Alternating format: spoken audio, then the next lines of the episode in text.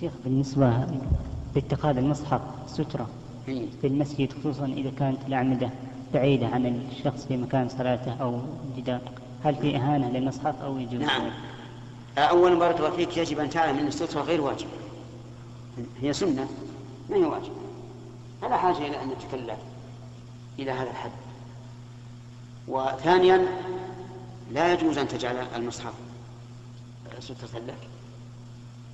لأن هذا استخدام للمصحف في غير ما ما وضع له. المصحف يجب أن الإنسان يحترمه ويعظمه.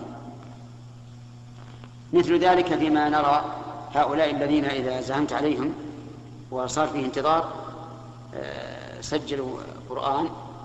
هذا لا نراه أبدا. أن يكون يستخدم في الانتظار. ثم أن الذي يسمع ربما يكون مالا وربما يكون غير مسلم.